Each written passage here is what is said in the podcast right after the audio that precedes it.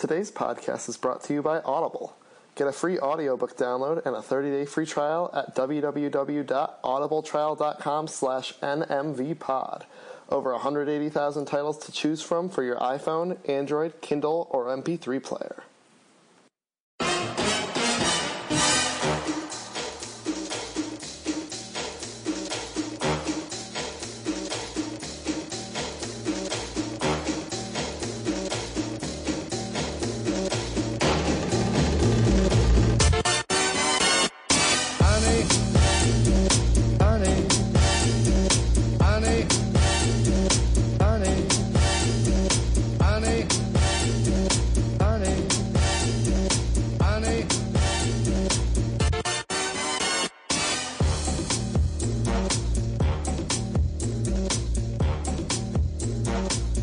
What's up, everybody? Welcome back to the Never Made Varsity podcast. It's good to be back. My name's David Rivera. You can find me on Twitter at D_River_O.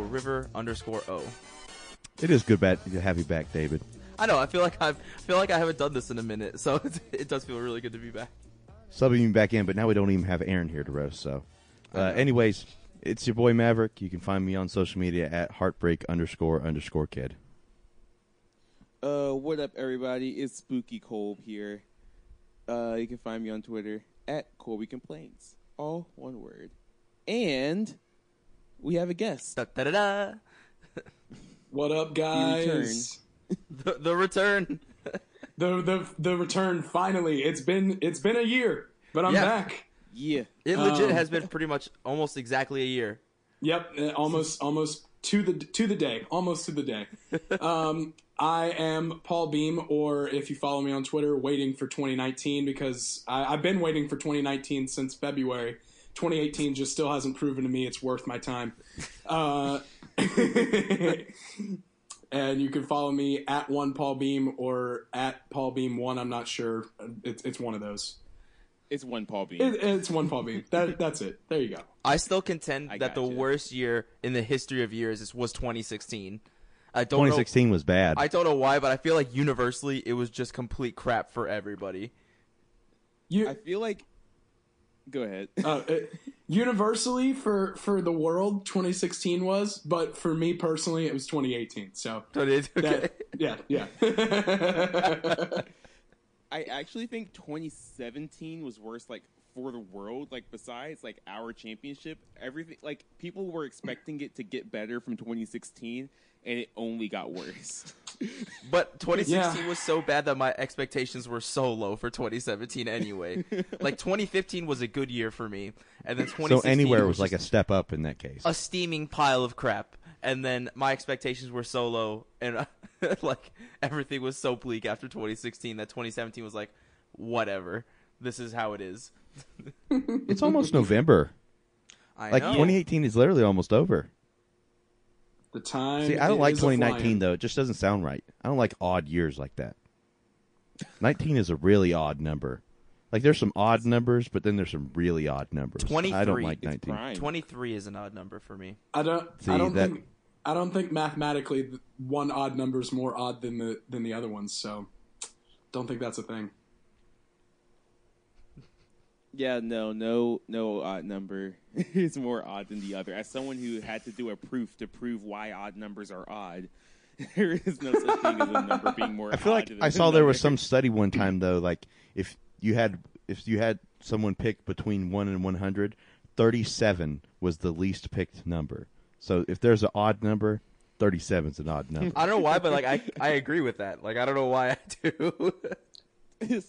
It's a weird number, man. See? So that proves my point. Some odd numbers are just more odd than others. I mean, by that logic, I feel like it's not so much an odd number or just so ordinary that people never think of it. Maybe. 69's pretty nice. Shut up. I used to not freak out, but like I used to feel uncomfortable if I didn't leave my TV on an even numbered channel when I turned it off. Like, I was one of those people. When you turned it off? Yeah, like, I had to leave it on an even numbered channel, like, when I turned it off. I have to have an even number volume. Yeah, that's normal. Pink hair over here with the even number channel. Yeah, why do you have pink hair? I wasn't sure if it was just month. The camera. Oh, okay. Did you do that yourself? No, I went to a salon, actually. He tried to become a ginger 100%. And it went wrong, okay? Listen, you went... How hard do I want to go in on to put 2 square inches of pink hair in the front of your head? When I tell you I felt so out of place. Like some woman might look at you and say, I should go get the breast exam. Is that what you're going to do? Well, my coworker bleaches his whole beard and dyes all of it hot pink. And he's the other band director. And I was like, I can't just not do something. So this is what I came up with on the fly, like 2 days before. So give me a break, Colby. A tough, looking like Shiro from. Yo, stop! Just like one ear. No, I'm looking like the kid from Hook. What's his name? Look like Oh man, what is his name? I know. I'm trying to think of it from Hook. Oh no. He's the voice of Zuko. Yeah, I know. Y'all know who I'm talking about. Man. Basically, a poor man's Markiplier. I'm not nearly as charismatic or loud. So this is what happens when Aaron leaves. Just my name's David. My name's David, and welcome to my Let's Play.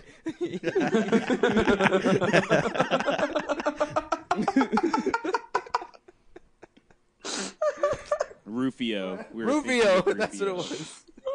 Man, I miss y'all already. It's been... We are 6 minutes into this podcast, and we have not touched anything yet. Hey, but I think this is some of the most premium content we've had in a while. We talked about so much depressing stuff with Carolina football losing and all this other stuff. It's finally nice to get some good stuff in. Yeah, stuff. You just gotta laugh to keep from crying, guys. That keeps the tears inside. So, Paul, what are you up to these days? Tell the people what you've been up to the past year. Well, I graduated, sadly enough, with the rest of you, and I am now working for the university. I work for the athletic media department. I was actually in Syracuse with the football team. We'll get to that a little later because the life traveling with football is a luxurious one, but we'll talk about that after the game. But yeah, that's my job now. You're not one of those people that call alumni for tickets, are you? No. No, that's me. Yeah, that's Colby. Colby I got like five calls about it, and I was like, I don't know where I'm living yet. I don't know about it. And they asked me... Just tell them no and they'll stop calling. Well, then they asked me for a recommendation. I said, Kobe Waddell. No lie. And then when they called me, I asked them for a job. Like, straight up. I'm not looking to buy tickets, but will you hire me? If I buy tickets, will you hire me? You gotta get in how you fit in, man. You just had to... That's some nice tickets you're showing there. I do have a particular set of skills with those tickets. Oh, my God. I could sell those for you. Oh, man. But, yeah. Yeah. All right. Y'all want to jump into the sad times? So just straight up, it over with. I didn't get to watch a single second of this game. I didn't either. I was at work. I had to check in between breaks. Technically, I was at work, but it was a band competition. I was watching. I was in the Syracuse press box. How was it? Did they have a good spread? Dude, it was 10 a.m. and they were serving us spaghetti and meatballs. I was like, this is a bit much. Carbo load, bro. Carbo load. Mike, you got to Michael Scott it, you know? Yes. So, who's gonna drop their hot takes first? I gotta be a little careful because I do work for the university, so that's fair. Only positive things for me. So I don't work. I'm not affiliated with them anymore. So Sarah McCullough tweeted, "Let's start with a review of the Heimlich maneuver in order to keep people read UNC football from choking." So Carolina has led going into the fourth quarter 9 times the past 2 seasons and have won 4 of those games. Really? 4? I thought it was way less than that. It's 4. Well, one of those is probably Western. 4. The other is probably Old Dominion, One of them's probably Pitt. Actually, two of those are probably Pitt. Two of them are Pitt. Two of those are Pitt. There it is. So this team can't finish a game. They just can't do it. And from what I can gather, it's not the players on the field. Because I feel like, as from what I've seen this season, that the kids, the student, like the players want it. They want it. I just feel like this coaching staff is not putting them in a position to succeed. Maybe I'm over-exaggerating that, but, like, what do y'all think about that? Nathan Elliott has had, the third highest QB rating. Yep, in the ACC. Since ACC play has started. He's looked pretty good. I don't have a lot of complaints. I have a couple complaints. I don't have as many complaints about him as I did. But it's not like he is the bottom of the barrel like we were assuming, like how it looked at the beginning of the season, it was bad, but he's elevated his play. He was the bottom of the barrel. He is no longer. Yeah, exactly. Like he's elevated his play to the point that it's not just like these losses aren't on him specifically. Like it's now becoming a coaching thing. Yeah. And like last week, I didn't get to talk about VT, but last week I know for a fact that a lot of the stuff that led to the loss was not on the coaching staff. That's just like fumbling on the 1 yard line is like you can't do anything from the sideline on that. But like this kind of thing, when you're down or when you have the ball with 40 seconds left and you don't even try to go for a field goal to end regulation, it's like you start to question some things, you know. But hey, Daz Newsom's good. That guy's good, right? He did redeem himself from last week and ended up scoring the touchdown. I was so upset with last week. If you may remember, I did kick my door when he missed that wide open catch last week. Yeah. And so then we get part two with Carl Tucker, a local boy. Shout out to Cabarrus County. Oh man, yeah. I mean, they had Daz Newsome had like over 200 yards of yards from scrimmage. And he had 2 touchdowns. And honestly, on the punt return touchdown, I was sitting up there, and I see the punt, and I'm looking at the coverage, and the punter had outkicked his coverage by about 10 yards, and I was like, yeah, he's gone. Oh, yeah. He's gone. He's like Ryan Switzer. If you give him the room, he will take it to the house. And Carla called that touchdown. That is a bright spot in Carolina football, because I believe I saw where we're number 1 in the ACC in punt return touchdowns. And the Larry Fedora era, and then 3rd in college football as a whole. So there's one bright spot. Special teams is good. Special teams is pretty good. Carla looked at me when he caught that ball. She was like, "Oh, that's a touchdown." Carla's been watching too much football with you. If she's able to do that, she has been watching a lot of football since we started dating. She's absorbed a lot of football. Same for Lauren. And I feel a little bad about it. Yes, I remember Carla before y'all started dating, and if I were to compare those two people right now, it would be it's night and day. It's ridiculous. It's insane. It's been the same way with Lauren. Like she just started playing fantasy this week. Or no, sorry, this season. It was her first time playing fantasy football, and she's like, I have no idea what I'm doing. I'm like, it's okay. You'll be fine. Fast forward to week 7. She's making her own adjustments, like picking people up off the waiver wire. And I'm like, what the hell? like she picked up John Brown off the waiver wire. I was like, I didn't even. Ooh, that's a good pickup. I was like, he had a touchdown today. What? I was like, okay. Like, yeah, Chris Hogan wasn't doing anything. So I picked up John Brown. I was like, okay. There goes my baby. Exactly. Sitting in the rain looking like Usher Raymond. Yo, lock that down, man. Lock that down. Lock it down. If she plays fantasy football with you, it's true love. It's true love, man. Lock it down. Oh, man. Is there anything else from this game? I don't know what else to say. Like that's pretty much. We all know what happened. It's yeah. Yeah. Who do they play next week? UVA. We moved on to UVA. Let's go. I don't think Larry Fedora's seat could get any hotter at this point, so it's not even worth talking about that. Nah, he's at least got one more year because his buyout is insane. It's like $14 million, isn't it? Yeah, so $10 to $14 million, and they're just not going to buy him out. So, but I mean, there have been a lot. I have to play the company man card here, and he's had a lot of injuries to deal with. So, you know, he did last year.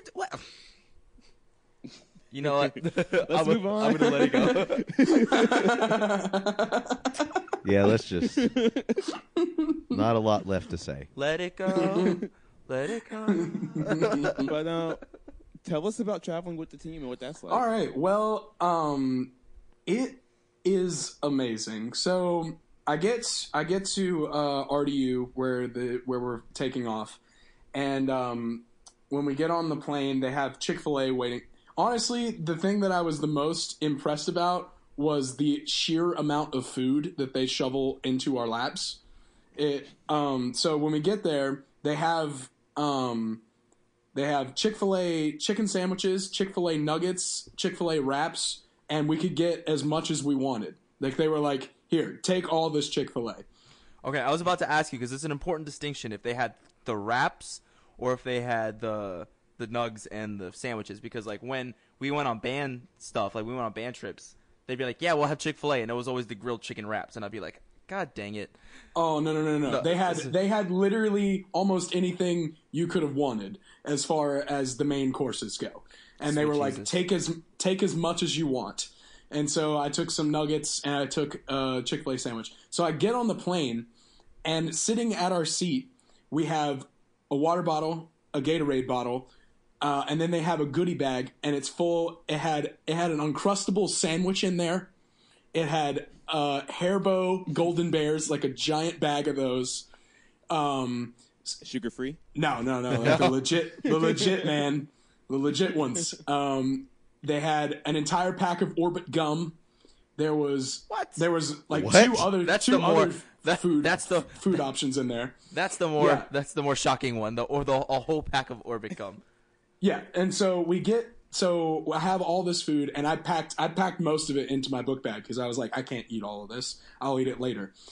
Come to find out, I get to the hotel. They have a team snack waiting on us. We're at this DoubleTree in Syracuse, and apparently DoubleTree's thing is like having chocolate chip cookies. So there's just an entire spread of chocolate chip cookies waiting on us when we get in, and they're like, take as many as you want. We have way more in the back, and I was like, I can't physically have this. Like, I already have gummy bears, Chick-fil-A, and an Uncrustable sandwich flying around in my stomach. Like, I don't need any more. And then we obviously get to the stadium and for the next day. And like I already said, we had spaghetti and meatballs with like full on yeast rolls. An entire salad spread, and another giant platter of cookies. And then, after the game, we get on the plane, and they have turkey sandwiches waiting on us, and each turkey sandwich has at least a pound of meat on it. So this is just a tour of food. Yes. Pretty much. Yes. Yes. And then we get to the airport, and we're going through security, and they had Philly cheesesteaks waiting for us. It had just been 30 minutes since I ate my turkey sub full of turkey, and they have Philly cheesesteaks. And then we get on the plane, and there's another grab bag full of all this crap. And I'm just, I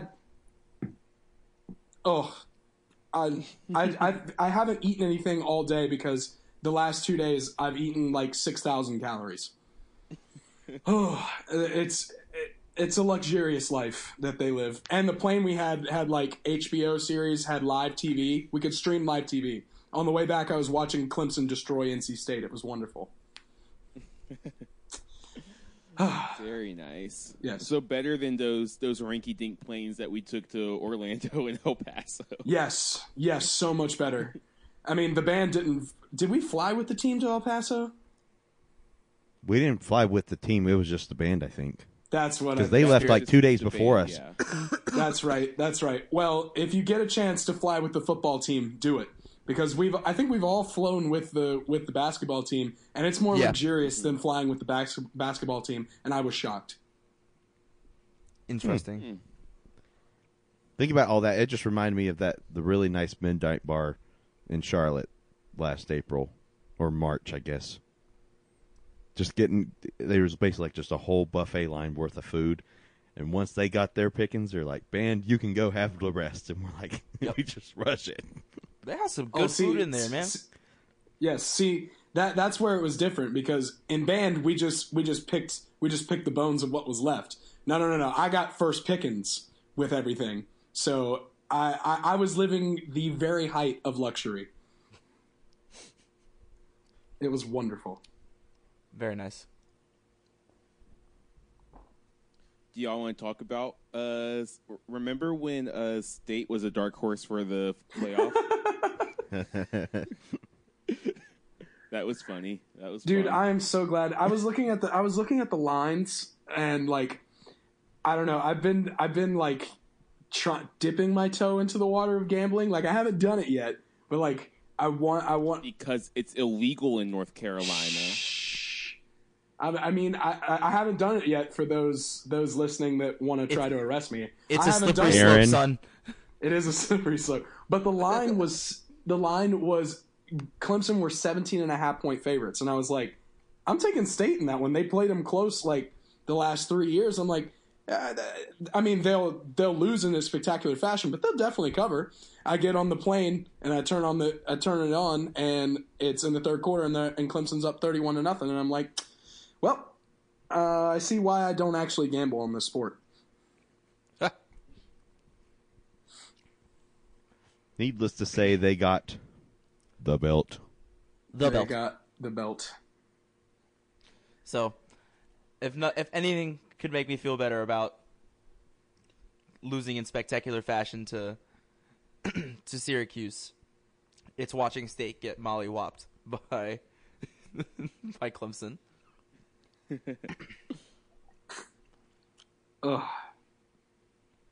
But I'm done with college football. I've been done with college football since week one. Let's be real. I'm ready. I'm for about this. Done with football in general. I'm ready. After today, listen. After this Panthers game, like about 3.5 quarters in, I was 100% done with this NFL season. I was like, nope, it's over. I don't want to watch this anymore. I legitimately looked up our basketball schedule to see when we started playing. Same, dude. Save me from this nightmare that is college football and sometimes NFL football. Well, let's talk a little national college football. We have the top four according to the AP. I'll do the top six. Counting down are Texas, Michigan, LSU, Notre Dame, Clemson, and Bama. OSU got spanked by Purdue this Saturday. That was, as David just said, a mollywhopping. A mollywhopping. Mm-hmm. And shocking at that. Oh, that was quite shocking. I was telling David and Colby before we started recording, I saw at pregame Purdue's team formed a tunnel around the Ohio State players that were running out and were barking obscenities at them. I was like, I don't know who Purdue thinks they are, but I'm here for cocky Purdue. I'm loving this. And then they showed up and they showed out. Now, is this going to be the same Ohio State season we've been seeing for the past like 4 or 5 years where they lose one game they have no business losing, and then they win out, and then they win the Big Ten, and then they get into the playoff anyway? I'm not so sure, just because at least what they considered last year was a quality loss. This is a bad loss to Purdue. Didn't last year they get beat by like 35 by Iowa? I wouldn't say that's a quality loss. Or at least that's what they were trying to argue, because at least Iowa was a better team than I believe this Purdue team was. Oh. This Purdue team is 2. What? Nope, they aren't 2-3 because that's not enough games. They are 4-3, 3-1 in conference. Do you have? Never mind. Can you read out the top five for me? Do you know the top five? Michigan, LSU, Notre Dame, Clemson, Bama. I think is Michigan that team this year actually for the first time? I think LSU gets in, man. I really like watching LSU. Go Tigers! You Tigers. You like watching LSU football because no, I like watching Ed Orgeron coach football. Okay, that makes more sense because I feel like LSU has been the same team since Jamarcus Russell left. No, it's a great defense. With no quarterback. I like watching them win and then him saying, "Go Tigers." Go Tigers. Can we talk about a second that Ed Orgeron is a living, breathing swamp monster? Yes. Like on game day, I'm almost certain he lives in the bayou for the entirety of the week leading up, and then on Saturday he emerges from the swamps and goes into the stadium. He has a pet gator that just goes and like fetches his newspaper every morning and brings it back to him. Or like some swamp bird sits on his shoulder. He still sounds like Grimace from the from McDonald's commercials. Good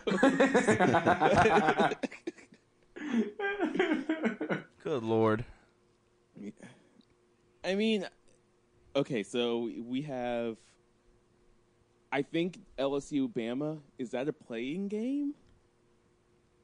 I don't know. I don't think anything's a playing game with Bama at this point. I think Bama's locked in. As long as Bama's one loss, they're in.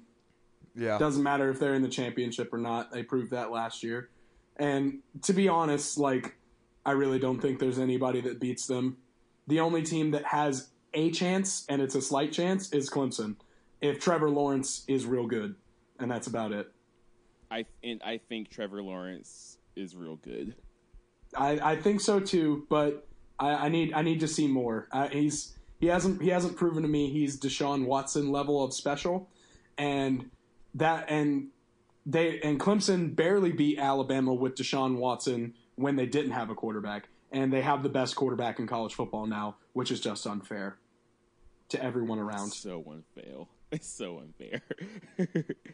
It's ridiculously unfair. Yeah. And dang, Oregon just made me look real stupid. That's what you get for betting on the Pac-12, man. The Pac-12, the Conference of Champions. The Pac-12 just eats its own, man. Yeah, they do. They do. But it's interesting. Texas, I don't think they're the sixth best team in the country. I just don't. I think they're good. I think they're really good, but I don't think they're the sixth best team in the country. Nah, the Big 12 props them up. If they make the playoff, they'll get embarrassed. And I'm here for it, honestly. I'm here to watch Texas fans get put back in their place. I like Texas, though. I like this team. This team is fun. Texas as a football team is fine. I just can't stand Texas fans. That's fair. That's fair. Is Notre Dame for real? The loss is coming. I feel it coming every year, but everyone always thinks they're for real. No, I don't know. The rest of their schedule is pretty soft. I mean, if the loss happens in the Final Four, sure, I'm cool with that, but the loss is coming. They've got Navy, Northwestern, FSU, Syracuse, and USC to end the season. Is that game at Northwestern? Yes, it is. That's a frisky game. What times they have a time set for it? TBD. You think they're going to put it at night? If that's a nooner, watch out, Notre Dame. That's the loss. Calling it right now. Northwestern. Northwestern has a tendency to sneak up on teams. They're like Pitt. When they're not playing us, yeah, well, Pitt just seems to ruin teams' seasons, except for ours. I was watching James Conner on the Steelers, and I was like, this guy played against us, and we beat his team 4 times in a row. Every time we played, they had this man on a team, this NFL running back that looks great. Well, to be fair, that one year he did have cancer, so he wasn't there. Right, but we did, the years that he did play, we beat him and the team. And I'm just, it's a testament to the lemon booty that Pitt goes up against, or has when they play us. But it's so unwarranted. It really is. It's like Clemson in basketball.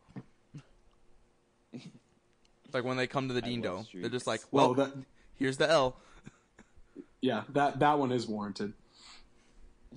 It got real close this past year. Whew. Yeah, it's so much fun. It's so much fun though, because I have a relative that's on the Clemson basketball coaching staff. So anytime I see him at the party as a family get together, I just rub it in his face, and it's so much fun. Did he comment on Brett Brown's finger in Roy Williams' face? No, he did not. He's a company man. Oh, I feel that. I guess I understand. All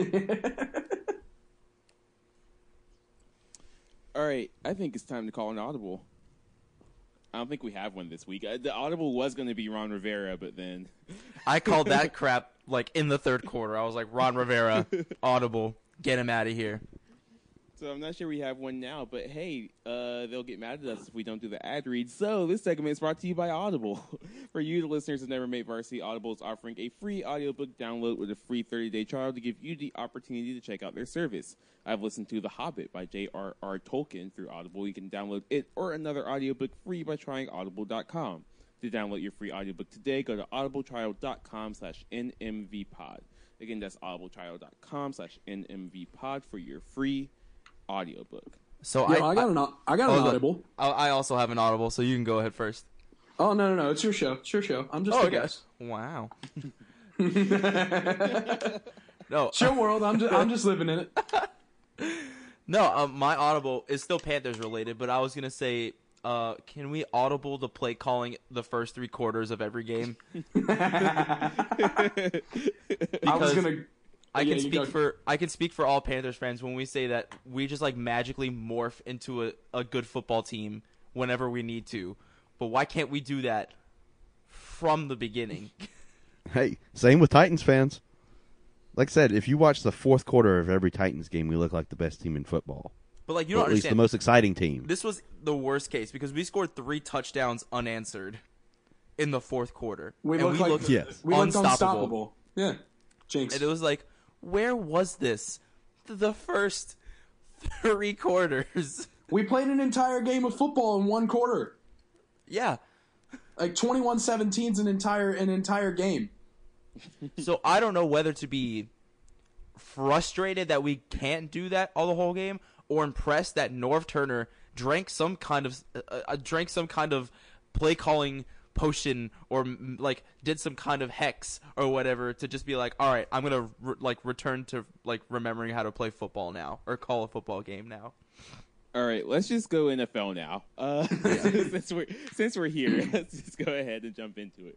So to round out Panthers talk, not bad, but maybe bad. I can't tell. I can't tell. I can't. The only team I know is good in football is the Patriots because the Patriots always find a way to be good. Or like the Rams. I think the Rams are good. Yeah, the Rams are good, but I need a little more, just a little more. That's fair. They're 7-0 though, so I feel like I've bought into them. But I pull the trigger very quickly on things. Yeah, a lot of the teams they played so far are NFC West teams, and the NFC West is some booty. So we'll see. The Monday night game between the Chiefs and the Rams in Mexico City. That's the game where I learn if they're good. A barn burner is what that will be. I can't believe they sent that game to Mexico City.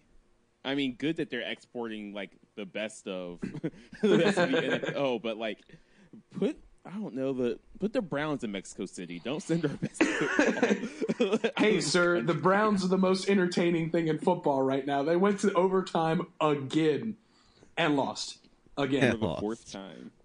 And it was so amazing because the kicker for Tampa Bay missed 2 chip shot field goals to send them to overtime, and then hits a 59-yarder to win the game.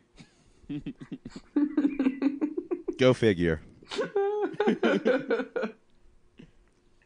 So Browns. So yeah, I don't know what to make of the Panthers. I'll be at the Ravens game next week. So, and that's the best defense in the NFL, even though they just lost to the Saints.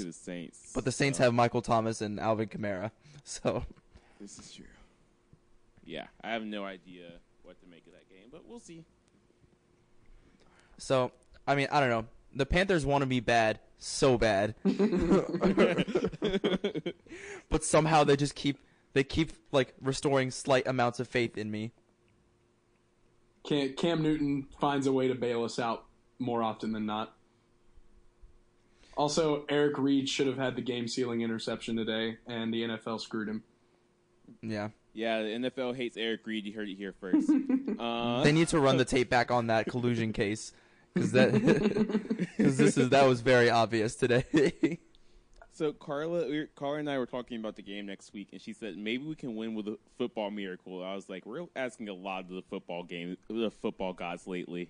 I don't like it. We've been putting a lot on their plate, and I don't. They're like, what have you done for me lately? Yeah, we need to say our prayers. Do a bunch of Hail Marys. Mm. And riverboating. Get it, Hail. I get it. Because let's talk about the Titans. Do we have to? Well, we took a trip over the pond to London to play the Chargers with Melvin Gordonless Chargers team. Not really excited about the game because I believe the Chargers were a better team going into, just with our injuries, and they've just had a better season overall so far. And it looked like that way for the first three quarters. And then also started the game with death taxes and Titans getting a field goal to start the game. We get the ball back with about 4 minutes to go. We're down 7. And we march, have a heck of a drive, and score a touchdown within like 15 seconds of the game. And I get excited, and I tweet out, tie game, and go into overtime. And then I see Mike Vrabel keeps the offense on the field. I'm like, we're going for 2? And then the Chargers get a hold, and we go for it again, and we fail to convert our 2-point conversion, therefore being down 1 point, 20-19. Attempt to onside kick, it doesn't work, and we lose 20-19. Look, I don't hate the call to go for 2 there at all. I don't either. It's just weird. I thought that those were 2 play calls that left something to be desired. I think Pete Carroll got in Mike Vrabel's ear about that call. But I do wish they would have ran the ball on the 1 yard line. If you only 1 yard line, just push. The problem is, like, Derrick Henry of all people has just had trouble going up the middle. As good of a line as we've had over the last few seasons. It's just been not a strong point for us, and it's pretty weird why that's not working out. So but no, in terms of going for it, this is not like Vrabel has gone on many fourth downs already several times this season. So I'm not surprised that he made that decision. I think that's just his mentality as a coach. He wants to stay aggressive, and it just backfired. And that's one of those things where if you make it, you get all the credit in the world, but if you miss it, you look bad. And so, hey, it happens. It happens. But I don't want to start freaking out, but, I mean, it looks like the wheels are coming off a little bit for us. I'm excited about that. We're 3-4 now. There's still plenty of season left, but it does not get any easier. We have the Patriots coming up back into divisional play. The Texans are looking better, and we still have to play them again. So, I don't know. That's fine. You're in the AFC South. Up. The AFC South is a 7-9 division winner type of league, so you'll be fine. Yeah. And then you'll unceremoniously be dumped from the playoffs in sad fashion. Probably. Or if you're going up against the Chiefs in Kansas City, you'll win that one. No. Throw a touchdown pass to yourself. No. This isn't Alex Smith. This is Patrick Mahomes of fame. But it is still Andy Reid. That will be an interesting battle. Patrick Mahomes against Andy Reid in the playoffs. Who will overcome who? Speaking of AFC South, Jack's bad. I mean, dude, Blake Bortles is just it's an enigma why he's still starting on an NFL team. Like you have a defense that is God tier, and then you have a quarterback that is the antithesis to anything that is good football. Like, I mean, Blake Bortles is so bad that it's starting to affect the Jaguars defense. They gave up over 30 points to the Cowboys, the Dallas Cowboys. They gave up over 30 points. Blake Bortles is making them bad, and he doesn't deserve that defense. Can we trade defenses? I'm going to go stop this slander of him because I need him to stay on the team so that the AFC South can stay this bad so that we can have a chance to win the division, okay? Blake Bortles, number one fan right there, Maverick Hart. Listen, I groan every time Blake Bortles winds up to throw because, I can because it takes him 2 seconds to get the ball out of his hands once he starts his motion. And my dad's like, you really hate Blake Bortles. And I'm like, because he's not good. He's so bad. And I'm mad that when he has a good game because it perpetuates the idea that he might be an okay quarterback. I'd like to put it out there. Go for it. Could you imagine if he was in that Super Bowl last year? Having so many people be forced to watch Blake Bortles take 10 seconds to throw a ball 5 yards downfield. I'd like to decree... It could be worse. You could have the Peterman. That's what I'm saying. I'd like to decree that that Blake Bortles is the second worst quarterback in the league behind Nathan Peterman. C.J. Beathard is better than Blake Bortles right now. The Bills started Derek Anderson today, a dude who hasn't played an NFL snap in 3 years, because if Sean McDermott trotted out Nathan Peterman onto the field, he was legitimately going to lose the locker room. That's a legit report. But why is he still on the team? That's why is he still there? Wait, Colby, was that you that put in the group me? You're like, it's Wednesday and Nathan Peterman hasn't been cut yet after last week. Y'all, Colin Kaepernick doesn't have a job, but Nathan Peterman is a quarterback in the NFL. How does that make you feel? Oh my God. It's so bad. So bad. Yep. Are there any... Okay, I have one more thing with the NFL, and we can move on to something else. Is the AFC North the best division in football? The Steelers, Bengals, Ravens, and Browns. It's the Browns won't beat you, but they'll think about it for a quarter and 10 minutes. It's the deepest. It may not be the best, but it's the deepest. I was gonna say the NFC South might be contend, but the top end isn't even that great. The Saints. Saints are 5-1. Yeah, you have us and the Saints, and then you have the Falcons, and then the Bucks. I think that's more towards the middle line than anything. You have the Bucks and then the Falcons. I'm trying to think. The Falcons are really bad. They have 2 wins now, don't they? Or are we still their only win? I don't remember. They won last week, didn't they? Did they? Yeah, The Falcons won last week. I'm pretty sure. Who did they play? I think it was the Bucks. Yeah, they did beat the Bucks. So they got 2. They're 2-0 in the division. Good for them. So, yeah, I think if the Panthers can put up a pretty good fight this year against the AFC North, they're a pretty good team. But right now, we are like Schrodinger's football team. They are both bad and not bad at the same time. I like it how you specifically didn't say bad and good. You said bad and not bad.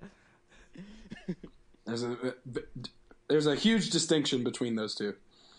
Bad and not bad. All right, let's talk college basketball, specifically UNC basketball. So happy.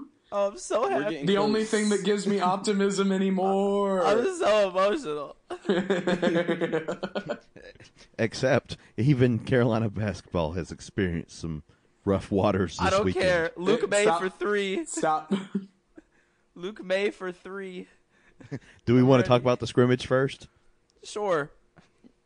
Go for it. So in a not-so-secret scrimmage, we headed up to Philadelphia and played the defending national champion Villanova Wildcats. And it was quite a game. Unfortunately, there was no one like specific media in there, but they were able to get some scoop on the game specifically. Yeah, from what I heard, what was it, Phil Booth or something? Phil Booth, yeah, he had 41 points. 41 points on like 7 or 9 3-pointers or something. So, and then another one of their guys had like 20. It was a 50-minute scrimmage, 2 20-minute quarters or 2 20-minute halves, and then a 10-minute ending period. I think we ended up losing by like 12 or something like that overall in points. We won individual scrimmages like sets of times, but overall we lost the scrimmage by 12, I think, in the total 50 minutes.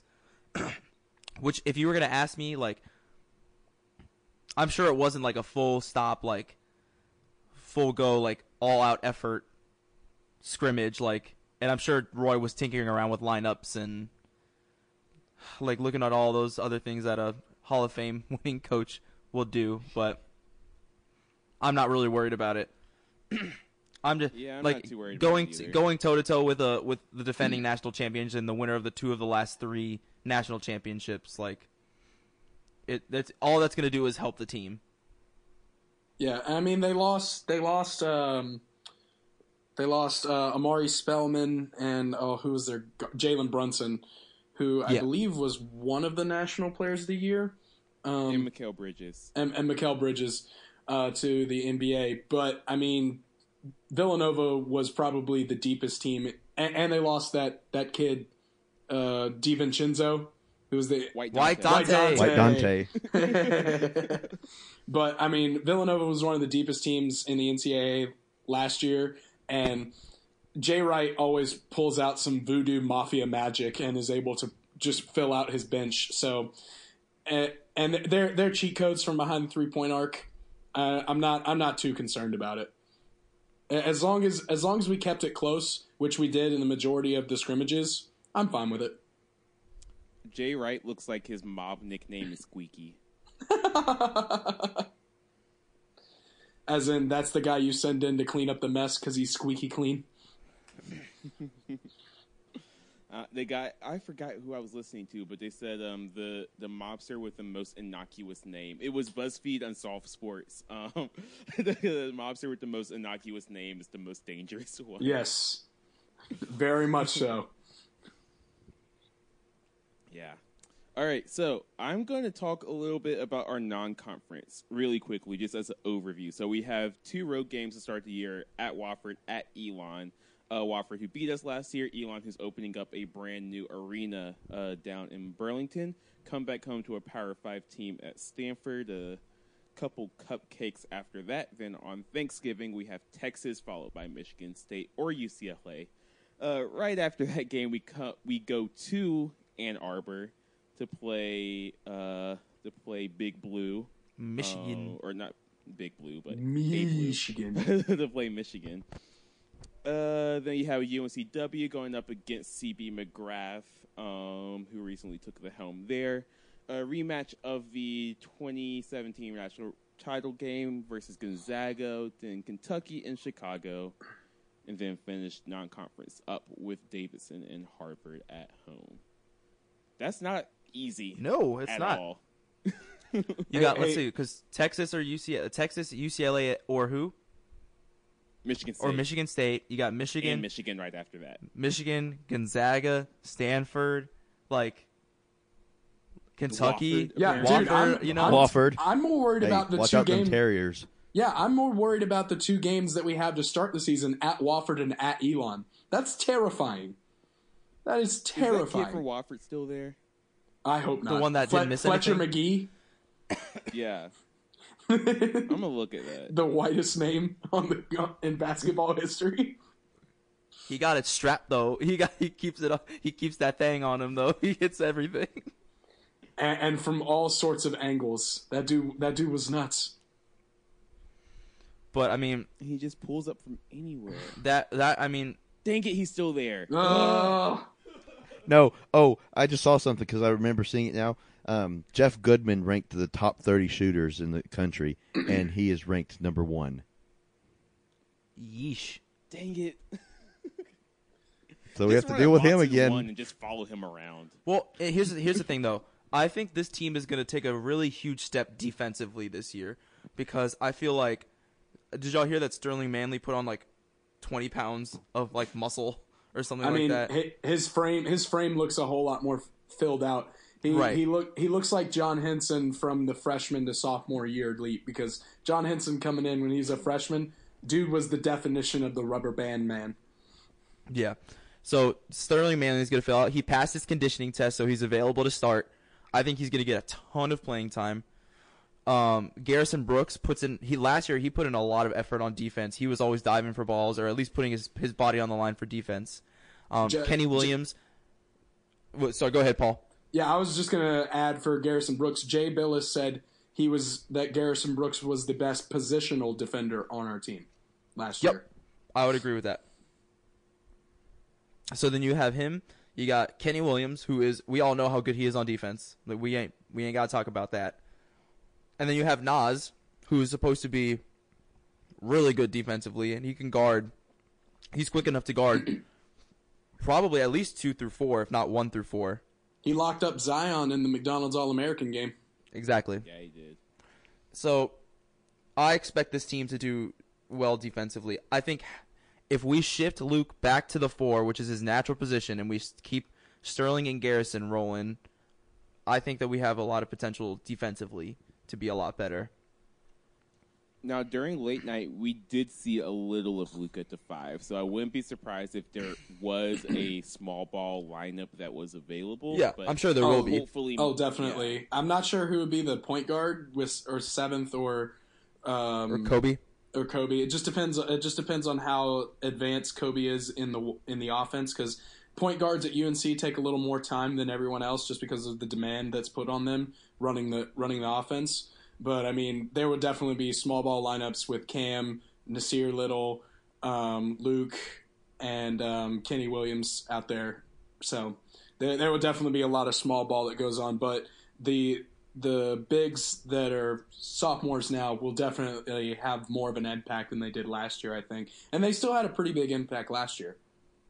But they won't have that whole deer in the headlights. Look, hopefully not.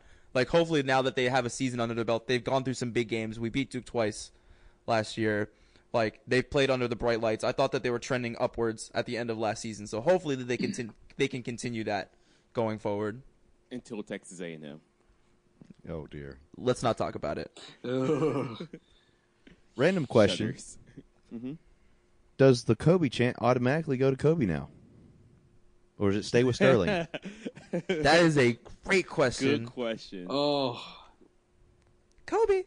We're not going to be there to be able to do it, so we're going to have to either have Aaron or somebody in band do it. Yeah, it's not in our hands anymore. It's out of our hands. We started the trend. We just give it to class them. Of 2018 was legendary. Our class started so many things that should carry on for generations. That's why we got a dinner. Not to toot our own horn or anything. No, we were legendary. I don't care what anybody says. Oh, man. This is an old podcast. An old podcast. You know why? You know how I know I'm old? I can tell when it's about to rain because I can feel it in my knees. Oh, man. Oh, God. Feel it in my joints. All right. So, What other thoughts do we have about this season? I mean, I haven't really looked that deeply into our conference schedule yet, but we know what ACC play is, so I mean, I feel like we have a general view of it. I would just ask what y'all think our ceiling is. The roof. I didn't even try and set that up. If the wheels are rolling, I'm more than willing. I'll go ahead and be the one to say it. We can win a national championship with this team. I think if the wheels are rolling, sure. if everybody on the team is producing, Nas is going above and beyond as he is touted to be. If Kenny Williams, Luke, and Cam lead the whole team, one of the bigs shows out, and we have good guard play, easily could make the Final Four, if not win the national championship. It's a Final Four team. I think the ceiling there. I mean, it feels like a team that Roy Williams. There's always certain teams that come along for Roy Williams era teams where I'm just like, okay, this team can do things. They've got a bunch of experienced guys up at the top who are really good. Kenny Williams, Cam Johnson, Luke May. They have freshman talent that's coming in that will contribute right away and be big contributors in Nas Little and in time Kobe White. I don't think he's going to be great out of the box, but I think by March he'll be good. And they have a bunch of middle guys who can just who do like one or two things really well.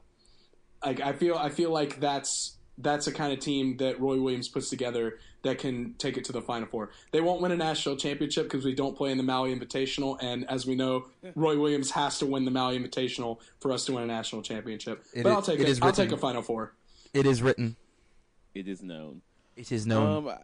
I think, this team can contend for sure. I think this team has a high floor. I also think that this can probably be an 8 or 9 loss 1 seed. Just the way that our schedule is set up, we have so many high quality opponents in the beginning of the year that even if we lose games, we're going to be able to set ourselves up well just by virtue of our schedule going into the tournament. Especially because they're using a new system, right? To do so, like yeah, it's not RPI. I forget, we've talked about it before, right? But it favors our kind of schedule. Yeah.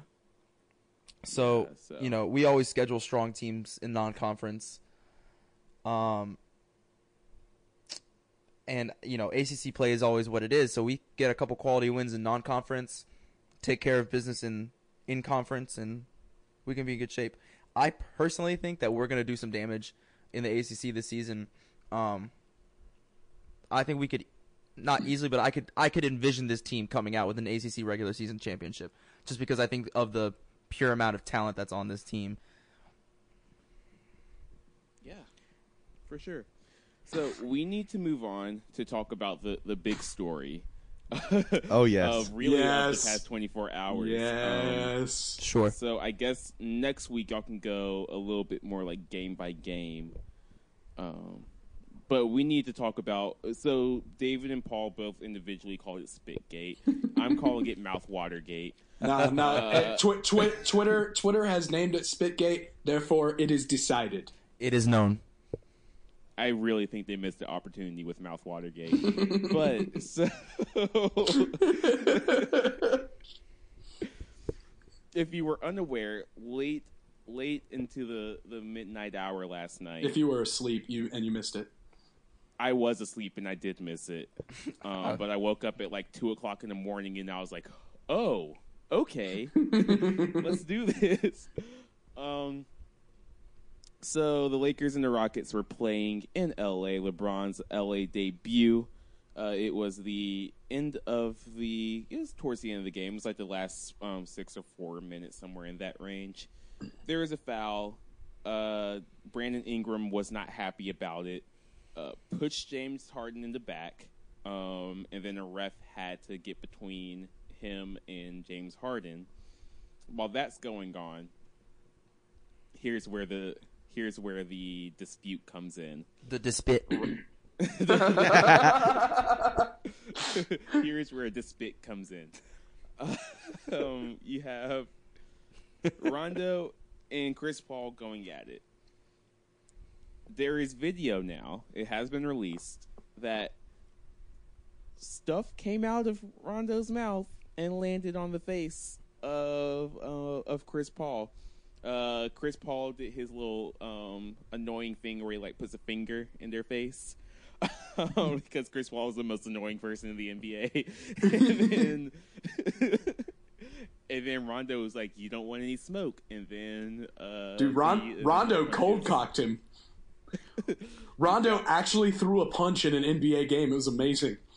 People, Jamel Hill said it on Twitter, people that want to fight, swing first. But Chris, I saw Dragonfly Jones on Twitter say, I've never seen anyone outside of UFC or boxing throw an uppercut in Chris Paul. Just hit Rondo.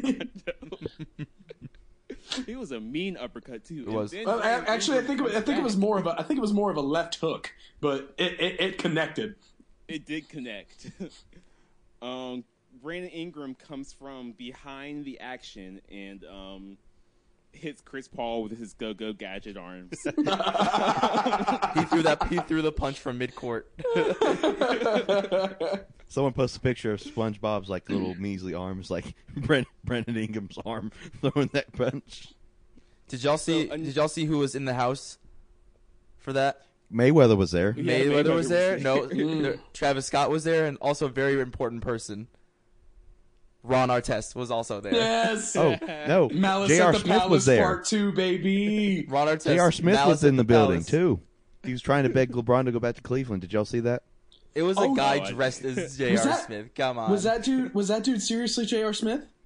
No. But it looked a whole lot like him, and he had a fake Supreme tattoo on his leg. Honestly, I wouldn't have been shocked if it was actually J.R. Smith. That's fair. Or maybe he just wants... Charles Oakley took a picture with the man.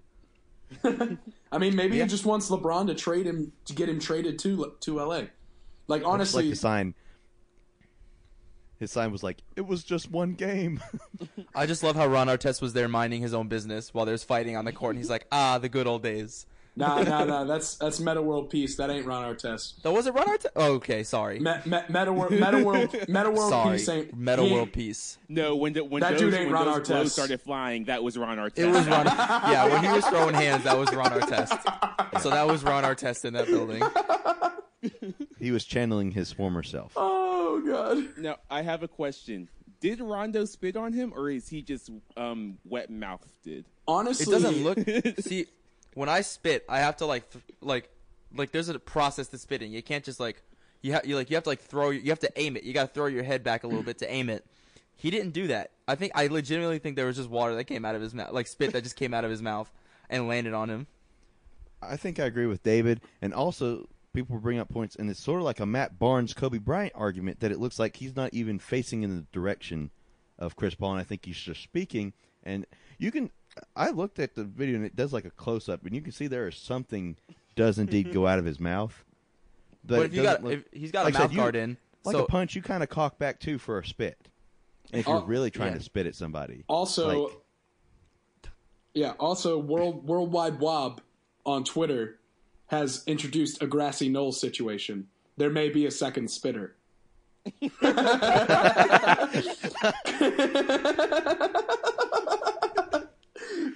love the NBA. How can people not love the NBA? So explain this to me. So Colby, wait, do you want to know what I thought of immediately after? I was like, they got to fight somewhere after this, and the first thing I thought was secret tunnel. Secret tunnel. So there was. I like how that had to be clarified after the game. I forget who tweeted it. It might be like Aaron Andrews or something. They were like, Brandon Ingram was escorted out by police. There was no secret tunnel used.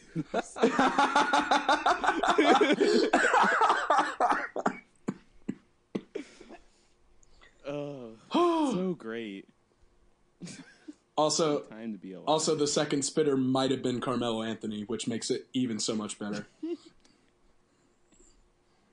These are the important things. These are the important things in life. No, the greatest thing about the NBA is that there's also it's never just the games. There's always something else. There's always extra. There's always some love and hip hop crap that goes on. That just makes it so much better. Like honestly, it's reality. It's reality TV at its finest. Yep. Because he got LeBron on the other team. He's trying to calm down his best friend, even though he's on the different team, and he's taking them away. And Man. Like when Lance Stevenson has to calm you down. That is the voice of reason. Make your Lance Stevenson. Born Ready was the voice of reason. Oh like, my God. That's when you know you have. So that it's a little bit overboard, but it's premium content. I love Lance Stevenson. I saw a tweet that said Lance Stevenson perpetually plays like he has no idea where he is.